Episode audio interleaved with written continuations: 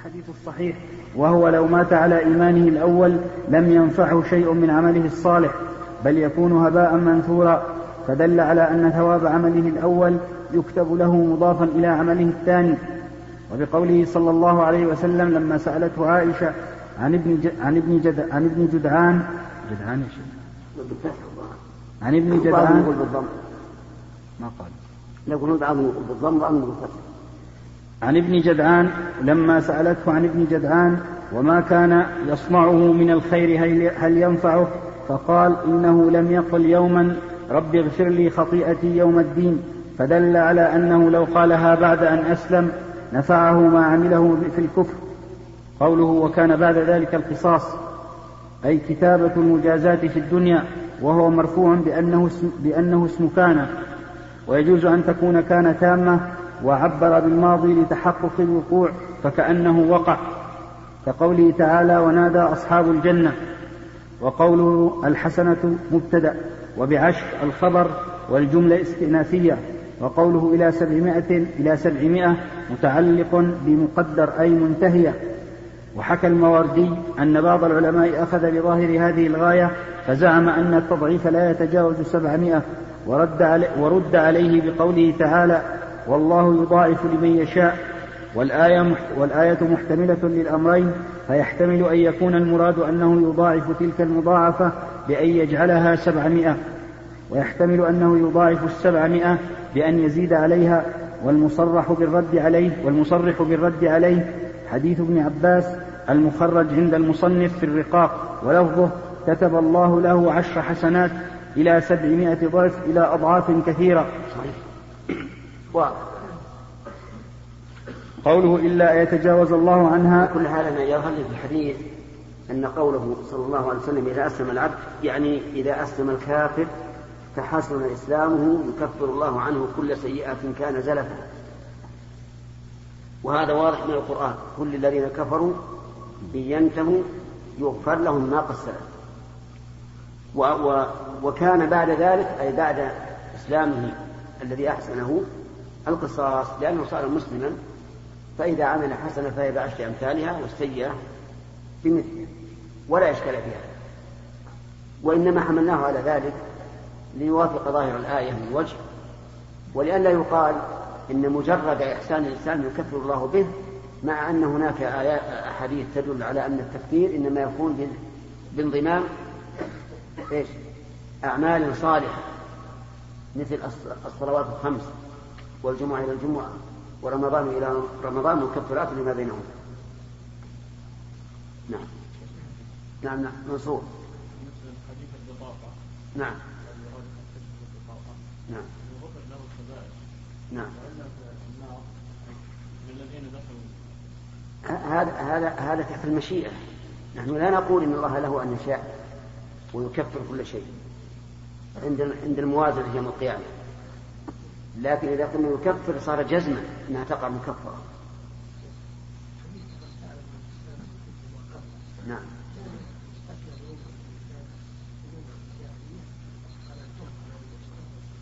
نعم.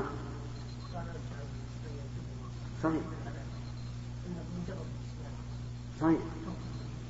يحمل على هذا. يكون حسن الإسلام بالإخلاص والمتابعة والتزام أحكام الإسلام. نعم سعود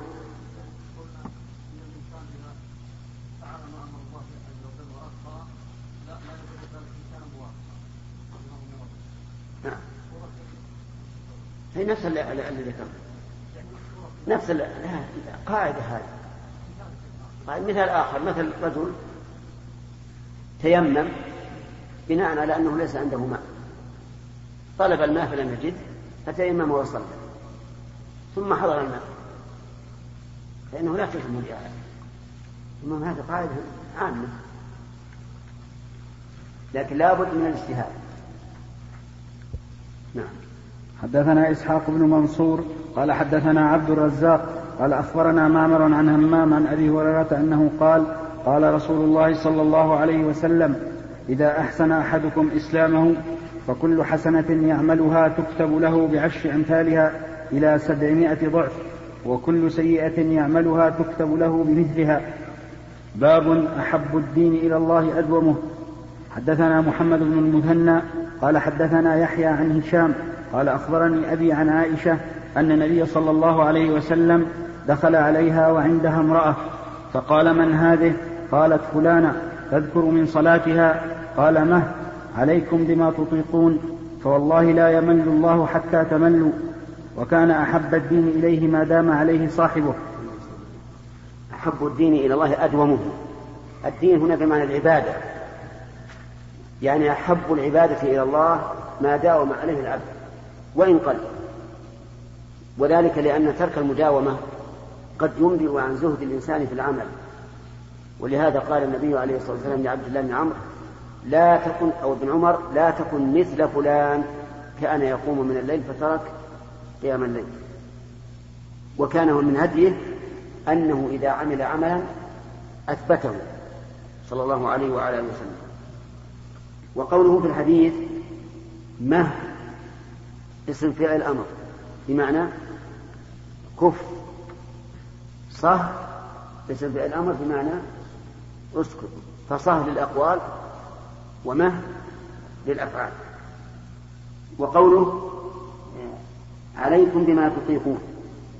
أي لا تكلفوا أنفسكم العمل من من صلاة أو قراءة أو تسبيح أو صيام أو غير ذلك.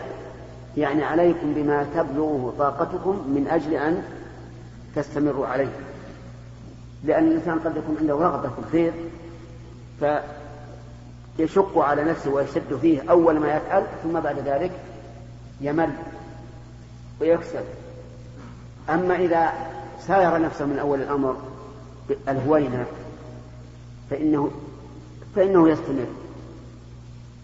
وترون هذا حتى في أفعالكم العادية. حتى في الأفعال العادية إذا كان الإنسان أول ما يفعل الشيء يجد نفسه عنده اندفاع وقوة لكن في النهاية يفتح أحد الطلبة يقول أنا سأحفظ في اليوم ربع جزء. حافظ أربعة أيام خمسة أيام عشرة أيام ثم بعد ذلك يفتح هذا شيء مجرد. لكن إذا قاس على نفسه من أول الأمر وأخذ ما يطيق فهذا يكون فيه الاستمرار. ولهذا قال عليكم عليكم بما تطيقون فوالله لا يمن الله حتى تملوا. أشكل هذه أشكلت هذه الجملة على بعض الناس وقال هل الله يمل؟ والجواب على هذا سهل أن يقال هل الرسول أثبت الملل لله؟ هل قال إنكم إذا مللتم مل الله؟ ما قال هذا لو قال هذا لكنا نقول أيضا فيه جواب وهو أن ملل الله ليس كمللنا نحن نمل نتضجر ويثقل علينا الأمر فنمل لكن ملل الله لا يلحقه هذا النقص. مثل غضب الغضب الآن. نحن إذا غضبنا ماذا نصنع؟ نعم. ربما الإنسان يصنع أشياء كثيرة. ربما يأخذ ولده يضربه الأرض من الغضب. ربما يطلق زوجاته ويعتق عبيده ويوقف أمواله من أجل الغضب. هذا التصرف تصرف طائش. لكن هل إذا غضب الله عز وجل يفعل مثل هذا الفعل؟ أو ما يفعل إلا شيئا تقتضيه الحكمة؟ الثاني بلا شك. فغضب الله ليس كغضبنا أيضا ملل الله لو, لو كان هذا الحديث يدل على ثبوت الملل لكان مللا لا, لا يماثل مللنا بل هو ملل يليق بالله. وليعلم علم اليقين أنه لا يمكن أن يصدر من عند الرسول صلى الله عليه وسلم صفة تنافي كمال الله أبدا. هذا شيء مستحيل. فإذا نقول أولا هذا الحديث ليس بصريح في إثبات الملل لله. ثانيا لو ثبت الملل لله وجب أن يحمل على أنه ملل يليق به ولا يماثل ملل المخلوقين. ثالثا زعم بعض العلماء أن المعنى لا يمل حتى تملوا أي أنه يعطيكم من الأجزاء بقدر ما عملتم مهما عملتم. فصرفه عن ظاهره بناء على أن ظاهره آه، ينافي كمال الله عز وجل. ولكن نحن لا نرى لا نرى ذلك. نرى أولا أن ينظر هل هذا يقتل الملل هل هذا يقتل ثبوت الملل لله أو لا. لأن هناك فرق بين أن تقول لا أقوم حتى تقوم وبين أن أقول إذا قمت قمت إذا قمت قمت. لا أقوم حتى تقوم. يفيد امتناع قيامي قبل قيامك لكن لا يلزم منه إذا قمت أن أن أن أقوم أنت وهذا هو ترتيب الحديث. لا يمل حتى تمل. أما إذا قلت إذا قمت قمت لازم من هذا أنه إذا قام أقوم أنا فلو قال إنكم إذا مللتم مل الله. قلنا هذا فيه إثبات الملل الله ولا إشكال. أما التركيبة الموجودة فليست بصريحة في إثبات الملل وعلى تقدير أن تكون صريحة وأن الإنسان يفهم منها أنها صريحة يجب أن يكون الملل الثابت إيش؟ مللا يليق به ولا يعتريه ما ما يكون لملل المخلوقين. وكان أحب الدين إليه ما داوم عليه صاحبه. إليه إلى من؟ إلى الله أو إلى الرسول؟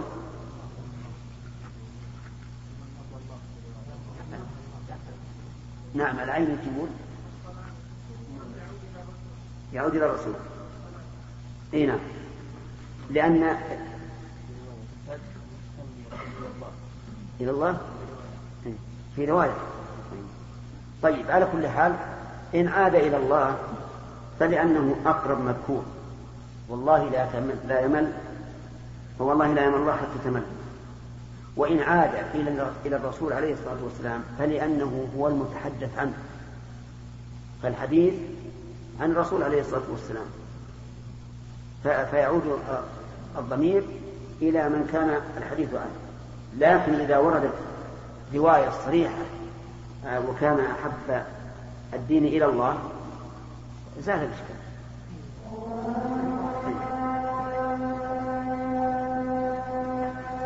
بل زال الاحتمال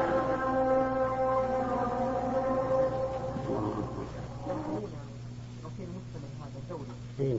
واثناء الغسيل يقول احدهم بان عمل الغسيل هو اعزكم الله استخراج البول من الدم. نعم.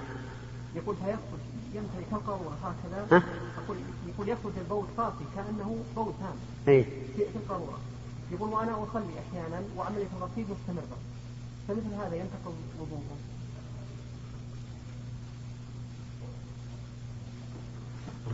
إذا كان بول يقين بول يقين إيه؟ ينتقل الوضوء ويجمع لأن العملية ما تبقي الظاهر العملية بعد أربع ساعات إيه يجمع يجمع مشكلة والوضوء ينتقل إيه ما دام من فوق اليقين. إيه لا إيه. يقول ذكر شيخ الإسلام تيمية أن الأعمال الصالحة تكفر ما يوازنها من الذنوب. فقال فالمحو والتكفير يقع بما يتقبل من الأعمال وليس كل حسنة تمحو كل سيئة بل المحو يكون للصغائر تارة ويكون للكبائر تارة باعتبار الموازنة نعم. آه، أما الأول يكون للصغائر تارة هذا صحيح. آه، الصلوات الخمس والجمعة إلى الجمعة ورمضان إلى رمضان مكفرات لما بينهن مجتنب بالكبائر. وأما مسألة الموازنة فليس هذا محو. ليس هذا محو. الموازنة لا تعتبر محو لأن المحو معناه أن هذه الحسنة تمحو السيئات نهائيا. وليس المعنى أنها تقابل. والنوع الواحد من العمل قد يفعله الإنسان فهمت يا منصور والنوع الواحد من العمل قد يفعله الإنسان على وجه يكمل فيه إخلاصه وعبوديته لله فيغفر, فيغفر الله له به كبائر. نعم هذا أيضا صحيح. ربما يكون ما قام بالإنسان من الإخلاص التام لله والمحبة والخوف والرجاء يكفر الحسنة السيئة. كما كفرت غزوة بدر للغزاة كل ما يعملون في المستقبل. ثم ذكر حديث البطاقة وأن صاحب البطاقة قالها بإخلاص وصدق وإلا فأصحاب الكبائر كلهم الذين دخلوا النار يقولون لا إله إلا الله. ثم ذكر حديث المرأة البغي فقال وهذه سقط الكلب بإيمان خالص كان في قلبها فغفر لها وإلا فليست كل بغي سقط كلبا يغفر لها من منهج السنة. هذا صحيح. وأيضا ألا يدخل فيه حديث من يقوم ليلة القدر إيمانا واحتسابا غفر له ما تقدم من ذنبه وذنبه مفرد مضاف فيعم كل ذنب كبير وصغير. وأيضا قيد إيمانا واحتسابا وهذا قيد ليس سهلا. صحيح. ليس سهلا. لكنه يقال رمضان إلى رمضان يشمل قيامه وصيامه وأيضا وقيام ليلة القدر. مكفرات لما بينهن مجنونة بالكبائر. لكن أعمال القلوب في الحقيقة لا, لا نهاية لها. قد يكفر الله بعمل القلب سيئات كثيرة. كما تشاهدون الآن نصلي أحيانا وقلوبنا غير حاضرة ما نستفيد تلك الفائدة في صلاتنا. ونصلي مع حضور قلب واحتساب وخشوع. فنجد لذة في الصلاة وأثرا بعد الصلاة.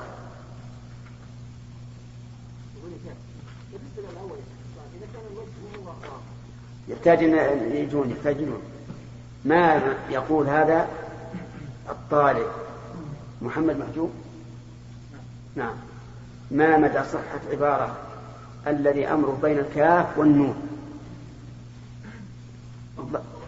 أي نعم هذا ما صحيح. كيف أمر بين الكاف والنون؟ بين الكاف شلون أمر بين الكاف والنون؟ يعني أنا فاهم فاهم لكن الكلمة كن. الأمر ما يتم إلا بالكاف والنون. هم يقصدوا الكاف والنون يعني بينهم هو قبل أن يتم النون يكون مفعولا ما هو صحيح. ما يكون المفعول إلا بعد تمام النون.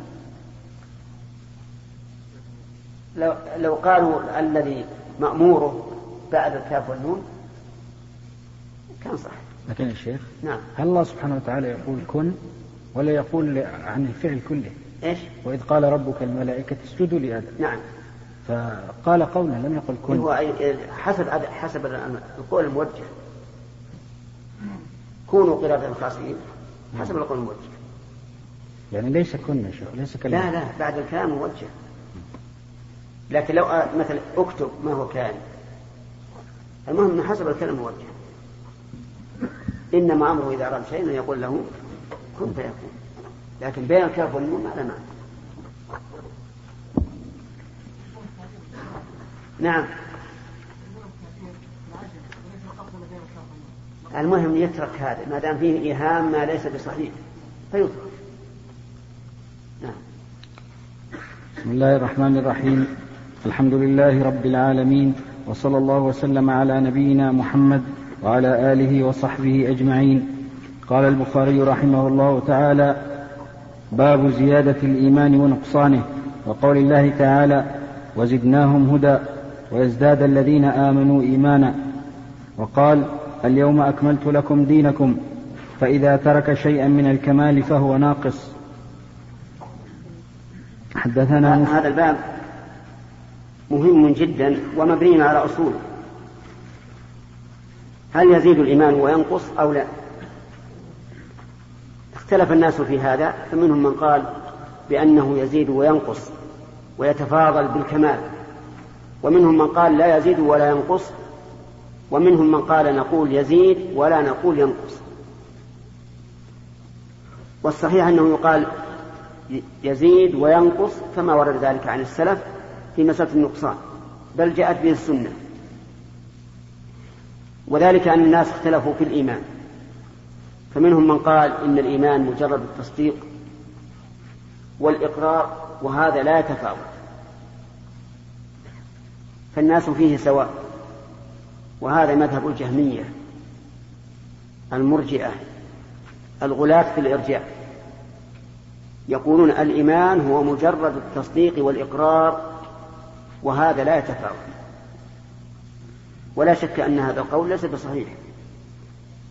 من وجهين الوجه الأول أنه ليس مجرد الإقرار والتصديق والوجه الثاني نقرأ جملة مفردة خرجها من راعي السيارة الآتية. أولا قوله من الإيمان هو مجرد التصديق ليس بصحيح لأن النصوص ظاهرة في أن الأعمال من الإيمان. والثاني قولهم إن التصديق لا يتفاوت هذا غير صحيح أيضا لأن إقرار القلب يتفاوت. فإن خبر الواحد لا يساوي خبر الاثنين في الطمأنينة إليه. يعني لو أخبرك شخص بخبر تطمئن إلى هذا الشخص وتثق بكلامه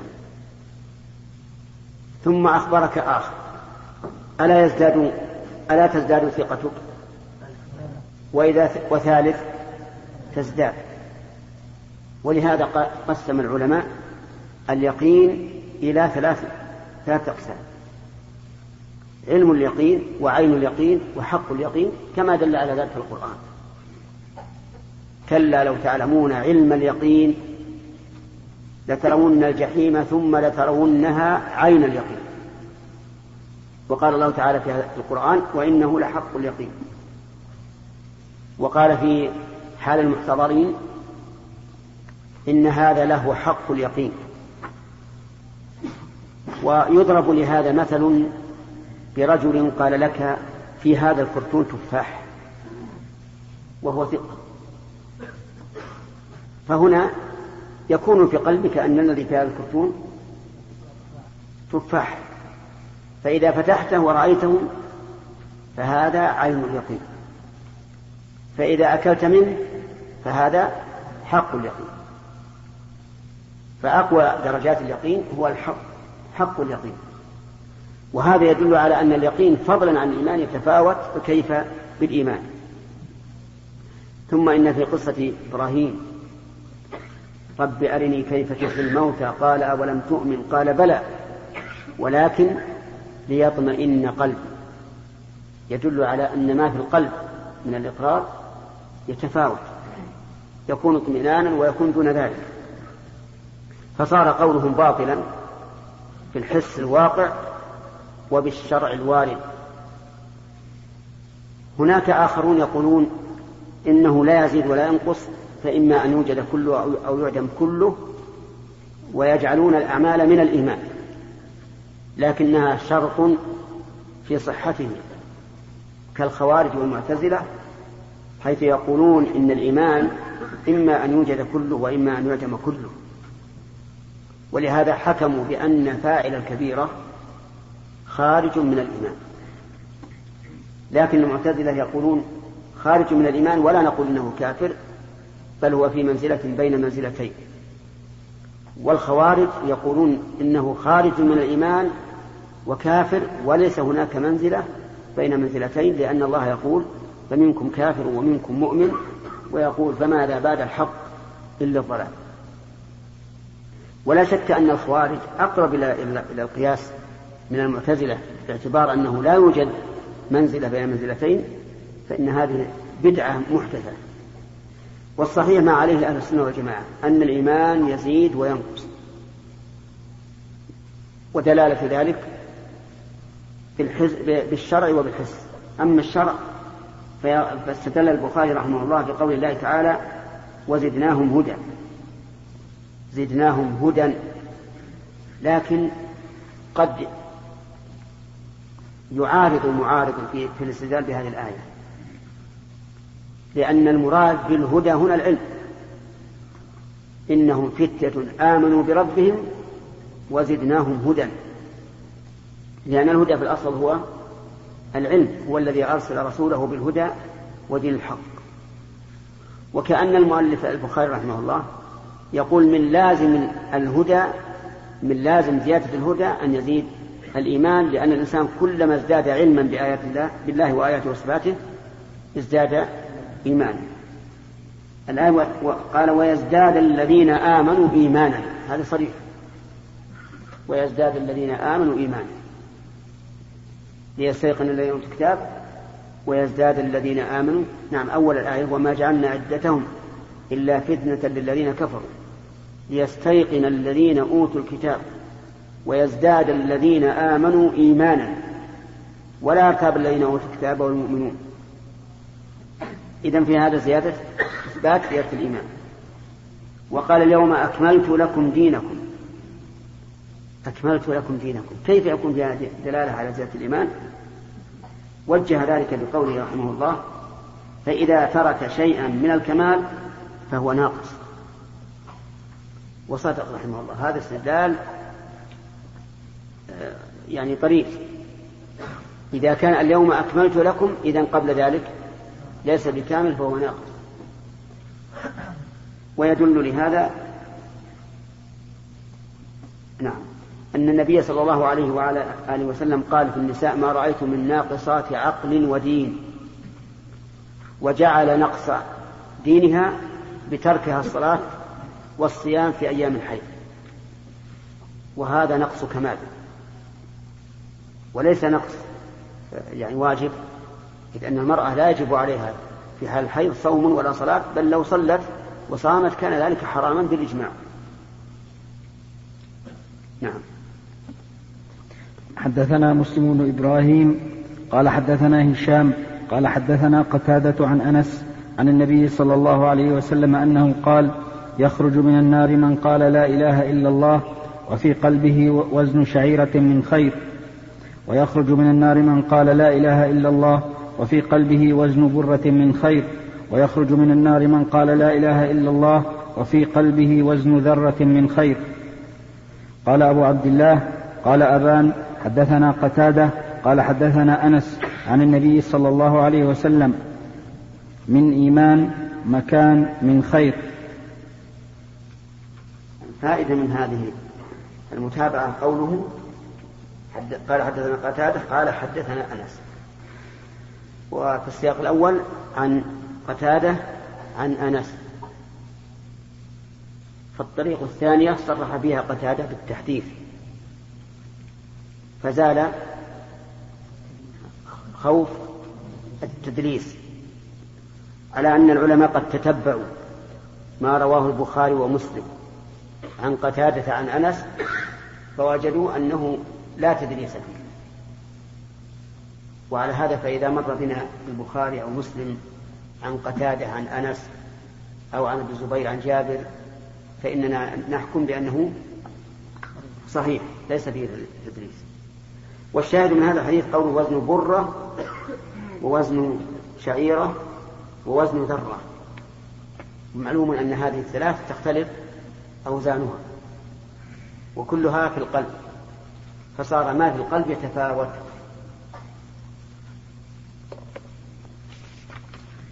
حدثنا الحسن بن الصباح أنه سمع جعفر بن عون قال حدثنا أبو العميس قال أخبرنا قيس بن مسلم عن طارق بن شهاب عن عمر بن الخطاب أن رجلا من اليهود قال له يا أمير المؤمنين آية في كتابكم تقرؤونها لو علينا معشر اليهود نزلت لاتخذنا ذلك اليوم عيدا. قال أي آية؟ قال اليوم أكملت لكم دينكم وأتممت عليكم نعمتي ورضيت لكم الإسلام دينا. قال عمر قد عرفنا ذلك اليوم والمكان الذي نزلت فيه على النبي صلى الله عليه وسلم وهو قائم بعرفة يوم جمعة, يوم جمعة. في هذا هذه الآية قوله اليوم أكملت لكم دينكم. فيفهم منها أن ما قبل اليوم فإن الدين لم تكمل شرائعه لكن هو كامل بالنسبة للعاملين به حين نزوله لأنه لم ينزل عليهم شيء سوى ذلك. وفي هذا تنبيه على أن حج النبي صلى الله عليه وعلى آله وسلم كان يوم عرفة فيه هو يوم يوم الجمعة. وقد اشتهر عند العامة أن حجة الجمعة تعدل سبعين حجة. وهذا من من من العامية التي ليس لها أصل لكن صحيح أن يوم الجمعة إذا صادف يوم عرفة فإنه يكون أحرى بالإجابة لأنه يجتمع فيه عصر الجمعة وعصر يوم عرفة وكلاهما حري بالإجابة؟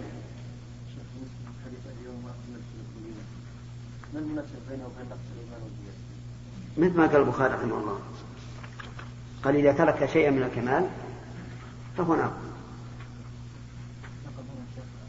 كلام ابن إلا أن أمر التصديق الحاصل في قلب في قلب كل أحد منهم لا يجوز عليه النقصان ويجوز عليه الزيادة بزيادة العلم والرعاية. نعم. هو صحيح. هو في الواقع كلما أثبتنا الزيادة لازم ثبوت النقصان زاد معناه الثاني ناقص فهما متضايفان لا يعقل أحدهما بدون الثاني. نعم؟ حتى أصل التصديق يختلف. أنا أصدق إذا جاءني خبر واحد وإذا جاء الثاني زاد التصديق وهل مجرد نعم. دلالة نعم. فقلنا إذا انفردت لا تدل على قلنا هنا إيش؟ الافتراض نعم. نعم نعم. يفهم منها كمال أكمل مما ذكر. صحيح. نعم. وقلنا وقلنا أنها إذا أخذت ما يفهم فيها. نعم. وقلنا هنا أن من علامة الكمال فيه نقص أي لكن هناك كم كملت بغيرها. لكن مدلولها الذي هو مدلولها ولو انفرد فهو كامل. لكن تكمل بغيرها. أرأيت لو قلت مثلا فلان شجاع. هذا كمال. فإذا قلت شجاع كريم صار كمال أكثر. نعم. أقول هو الكمال مدلول الاسم الواحد كامل ما في نقص. لكن إذا انضم إلى إلى اسم آخر صار كاملا بغيره بمعنى الانضمام يعطي معنى أكمل. الحكيم والعليم. الغفور الرحيم. اجتماعهما يعطي يعطي معنى أكمل لكن إذا انفرد أحدهما فهو في حد معناه الذي سيق له كامل ما في نقص نعم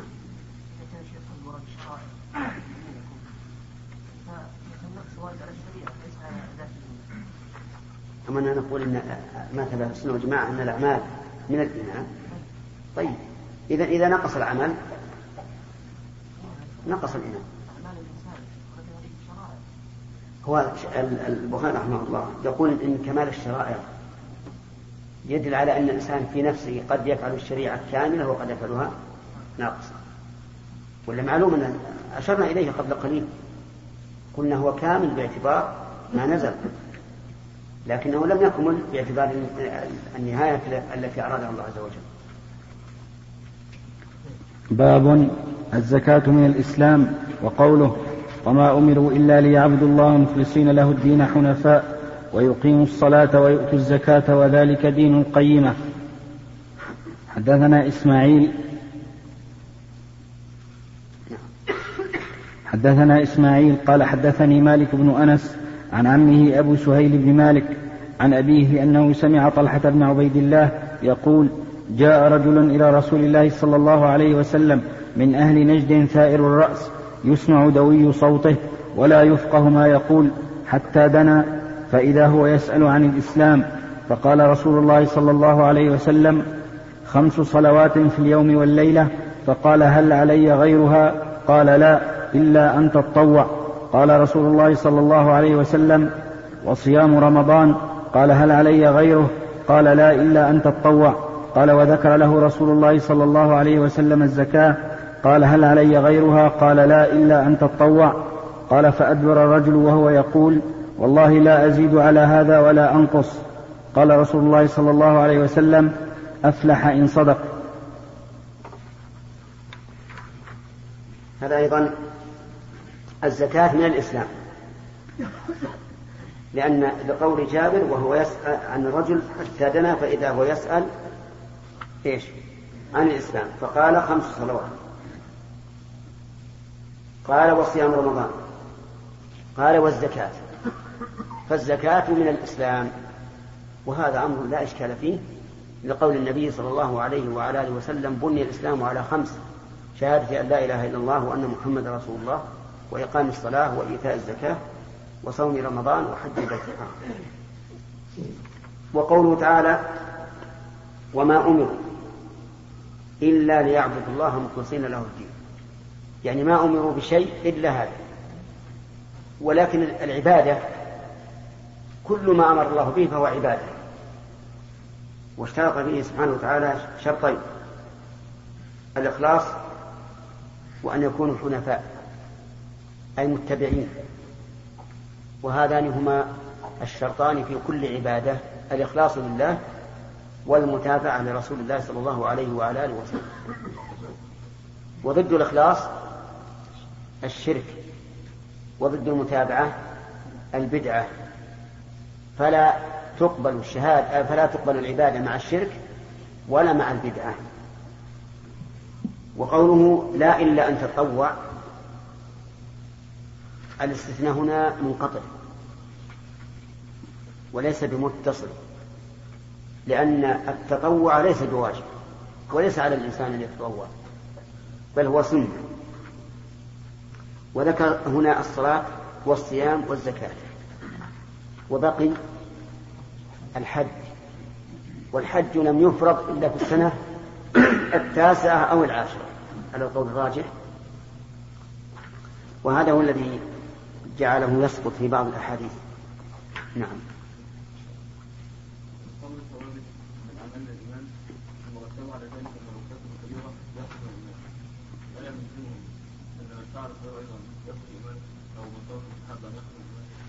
لا هم يقولون إن, إن الصغائر تقع مكفرة في العبادات. نعم.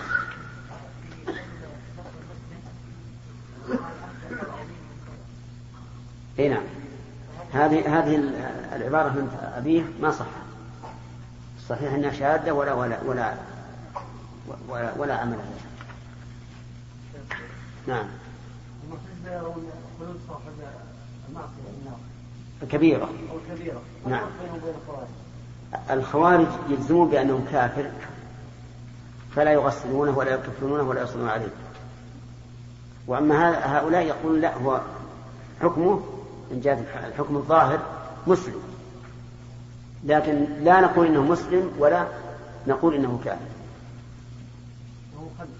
وهو مخلد. فالعقوبة واحدة عند هؤلاء وهؤلاء. ولهذا يطلق عليهم الاسم الوعيدية. نعم لا. باب اتباع الجنائز من الإيمان. حدثنا حدثنا أحمد بن عبد الله بن علي المنجوفي قال حدثنا روح قال حدثنا عوف عن الحسن ومحمد عن أبي هريرة أن رسول الله صلى الله عليه وسلم قال من اتبع جنازة مسلم إيمانا واحتسابا وكان معه حتى يصلى عليها ويفرغ من دفنها فإنه يرجع من الأجر بقيراطين كل قيراط مثل أحد ومن صلى عليها ثم رجع قبل أن تدفن فإنه يرجع بقيراط تبعه عثمان المؤذن. قال حدثنا عوف عن محمد عن أبي هريرة عن النبي صلى الله عليه وسلم نحوه. الشاهد من هذا قوله إيمانا واحتسابا. فدل هذا على أن الصلاة على الجنازة من الإيمان. نعم. باب خوف المؤمن من أن يحبط عمله وهو لا يشعر. وقال إبراهيم التيمي ما نعم.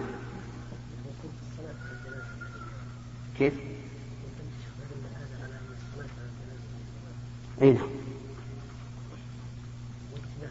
واتباع أيضا من الإيمان لكن الاتباع مقصود لغيره. المقصود بالأصل هو الصلاة والدفن. وقال إبراهيم التيمي ما عرضت قولي على عملي إلا خشيت أن أكون مكذبا. وقال ابن أبي مليكة أدركت ثلاثين من أصحاب النبي صلى الله عليه وسلم كلهم يخاف النفاق على نفسه. ما منهم أحد يقول إنه على إيمان جبريل وميكائيل ويذكر عن الحسن ما خافه إلا مؤمن ولا أمنه إلا منافق وما يحذر من الإصرار على النفاق والعصيان من غير توبة لقول الله تعالى ولم يصروا على ما فعلوا وهم يعلمون. قال البخاري رحمه الله باب خوف المؤمن من أن يحبط عمله وهو لا يشعر أي من حبوط. لقول الله تبارك وتعالى يا أيها الذين آمنوا لا ترفعوا أصواتكم فوق صوت النبي ولا تجهروا له بالقول كجهر بعضكم لبعض أن تحبط أعمالكم وأنتم لا تشعرون. وهذه الآية لما نزلت وكان ثابت بن قيس بن شماس رضي الله عنه جهوري الصوت. انحبس في بيته يبكي عجز أن يخرج إلى الناس. خاف أن يحبط عمله وهو لا يشعر لأنه رفيع الصوت. فسأل عنه النبي النبي صلى الله عليه وعلى آله وسلم فأخبر بأنه منذ نزلت الآية وهو في بيته يبكي. خاف أن يحبط عمله وهو لا يشعر.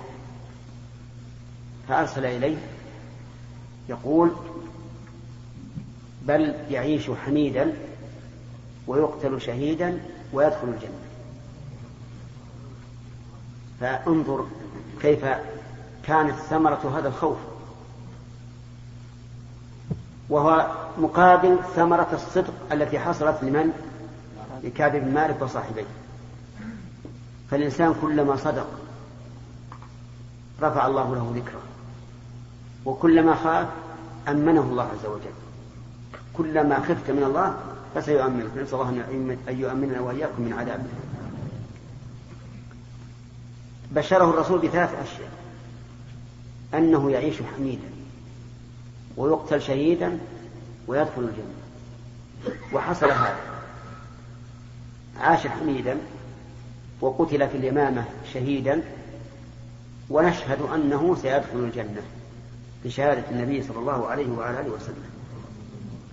فالإنسان يجب أن يخاف من حبوط العمل وهو لا يشعر.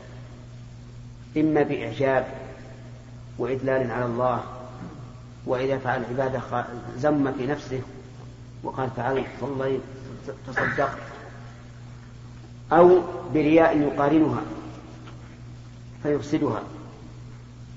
أو بأعمال سيئة تحيط بها عند الموازنة. وقال إبراهيم التيمي ما عرضت قولي على عملي إلا خشيت أن أكون مكذبا. سبحان الله. خوف السلف. يقول إذا عرضت قولي على عملي خشيت أن أكون مكذبا. ليش؟ لأن عمله لا يوازن قوله. قوله في ظاهره أعظم من من فعله. كما يشاهد من بعض الناس تجده إذا قام يتكلم تقول هذا من أزهد عباد الله ومن أصلح عباد الله وإذا فتشت عن حاله وجدته ناقصا.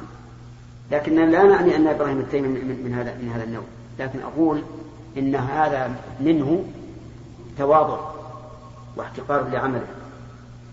وقال ابن أبي مليكة أدركت ثلاثين من أصحاب النبي صلى الله عليه وعلى آله وسلم كلهم يخاف النفاق على نفسه. الله المستعان. نعم هذا حتى عمر بن الخطاب خاف النفاق على نفسه. عمر بن الخطاب ثاني واحد في الأمة الإسلامية بعد الرسول يخاف النفاق. فإنه في يوم من الأيام أمسك حذيفة بن اليمان وكان النبي صلى الله عليه وسلم قد أسر إلى حذيفة بأسماء طائفة من المنافقين. ولهذا يسمى حذيفة صاحب السر. قال له أنشدك الله. هل سماني لك رسول الله صلى الله عليه وسلم مع من سمى من المنافقين؟ هذا وهو عمر الذي هو من أصرح الناس وأصدقهم لهجة رضي الله عنه. وهذا عبد الله بن أبي مليكة يقول إنه أدرك ثلاثين من أصحاب الرسول عليه الصلاة والسلام كلهم يخافون النفاق على نفسه. ما منهم أحد يقول إنه على إيمان جبريل وميكائيل. خلافا لمن؟ للمرجئة الجهمية. يقول إيمان أنا إيماني كإيمان جبريل. كإيمان الرسول كإيمان أبي بكر. أعوذ بالله كيف؟ هذا وهذا أيضا من الغرور الذي يوجب أن يحبط تحبط أعمالهم نعوذ بالله. جبريل موكل بالوحي الذي به حياة القلوب. وميكائيل موكل بالقطر الذي به حياة الأرض. وبقي ثالث كان الرسول عليه الصلاة والسلام يذكره معه في صلاة الليل وهو إسرافيل الموكل بنفخ الصور. يقول ويذكر عن الحسن يذكر هذا معلق في صلاة التنبيه. يذكر عن الحسن البصري ما خافه أي النفاق إلا مؤمن. المؤمن هو الذي يخاف من النفاق. ولكن وما أمنه ولا أمنه إلا منافق. وفي هذا التحذير من أن يأمن الإنسان النفاق على نفسه والترغيب في أن يخاف النفاق على نفسه. النفاق هل يدخل فيه الرياء أو لا؟ نعم يدخل فيه الرياء. لأن الإنسان أظهر أنه يفعل العبادة مخلصا لله وهو في الحقيقة غير مخلص. ومن يسلم من الرياء؟